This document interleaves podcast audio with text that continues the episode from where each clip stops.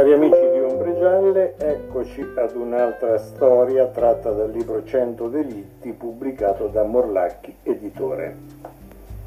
Un solo effetto collaterale è stato impossibile prevedere per il concerto di Paul Simon e Art Garfunkel a Roma il 31 luglio 2004. Per il resto tutto come da locandina. Il pubblico è un fiume in piena, il gradimento è alle stelle, L'entusiasmo generale è il viatico per una nuova stagione di successi in giro per il mondo. Del tutto fuori dalle previsioni invece la fine nel sangue della caccia a Luciano Liboni, indirettamente dovuta al fatto che più di 500.000 persone sono state richiamate dalle note di The Sound of Silence e di Mrs. Robinson, proprio mentre il bandito è il ricercato numero uno e le sue segnaletiche tappezzano ogni angolo delle città, capitale compresa, è lì nella calca in attesa di risolvere i suoi guai. Tanta gente e tante fotografie, fortemente più alta la possibilità che qualcuno lo riconosca e infatti uno dei fan in attesa di Simon Garfunkel lo individua poco prima di mezzogiorno e per l'uomo in fuga è la fine. Luciano Liboni viene chiamato il lupo per la spietatezza del suo essere bandito e per la capacità di starsene rintanato per settimane dentro un bosco o nel profondo di una grotta nei momenti più difficili della latitanza. Nato a Montefalco in Umbria 46 anni fa, ha vissuto dentro storie di furti, di droga, di carcere minorile a 14 anni, di rinascite tentate con il lavoro da falegname e la pratica della pittura di amicizie buone e cattive, di nuove cadute rovinose. Prima ladro, poi rapinatore, quindi assassino con la taglia. C'è un passato di assalti a banche e uffici postali prima del 19 febbraio 2002, quando da un'auto spara alla testa di un altro automobilista, un benzinaio Fausto Gentili, che rimane gravemente ferito. Poi c'è stata Civitavecchia dove per saltare un posto di blocco della Guardia di Finanza si è coperto la fuga a colpi di pistola. Il giorno dopo ha sequestrato un automobilista per farsi accompagnare a Roma.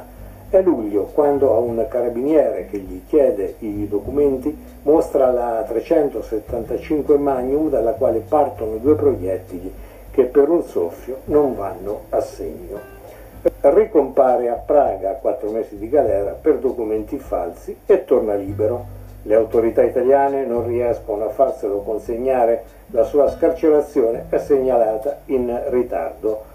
È in un bar a Pereto, quattro case in provincia di Pesaro, quando, luglio 2004, ammazza il carabiniere Alessandro Giorgioni, 36 anni, che smontato dal servizio è passato per dare un'occhiata a un forestiero arrivato con la moto che ha insospettito i titolari.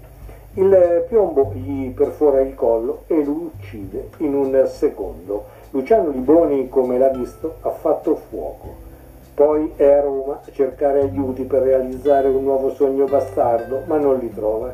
Di suo ha 33.000 euro e alcuni documenti falsi i complici di una volta non lo stanno a sentire. Eppure la fuga del lupo ha i suoi paradossi nelle scritte che compaiono sulle facciate di alcuni cavalcavia e sui muri della capitale. Un mercoledì da Liboni, meglio spioni, meno spioni, più Liboni. È il delirio di chi proietta su quel colossale inseguimento tra piombo e sangue il suo modo di vivere le tensioni sociali e di vedere affermato il bisogno balordo di una sfida continua al potere.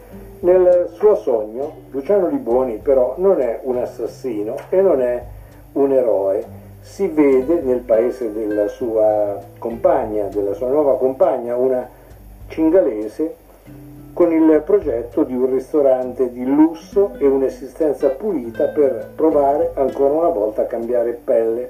Da Reggio Emilia però nello stesso giorno è arrivata a Roma anche un cinquantenne che non coltiva sogni, si augura soltanto di trovare un posto in prima fila al concertone.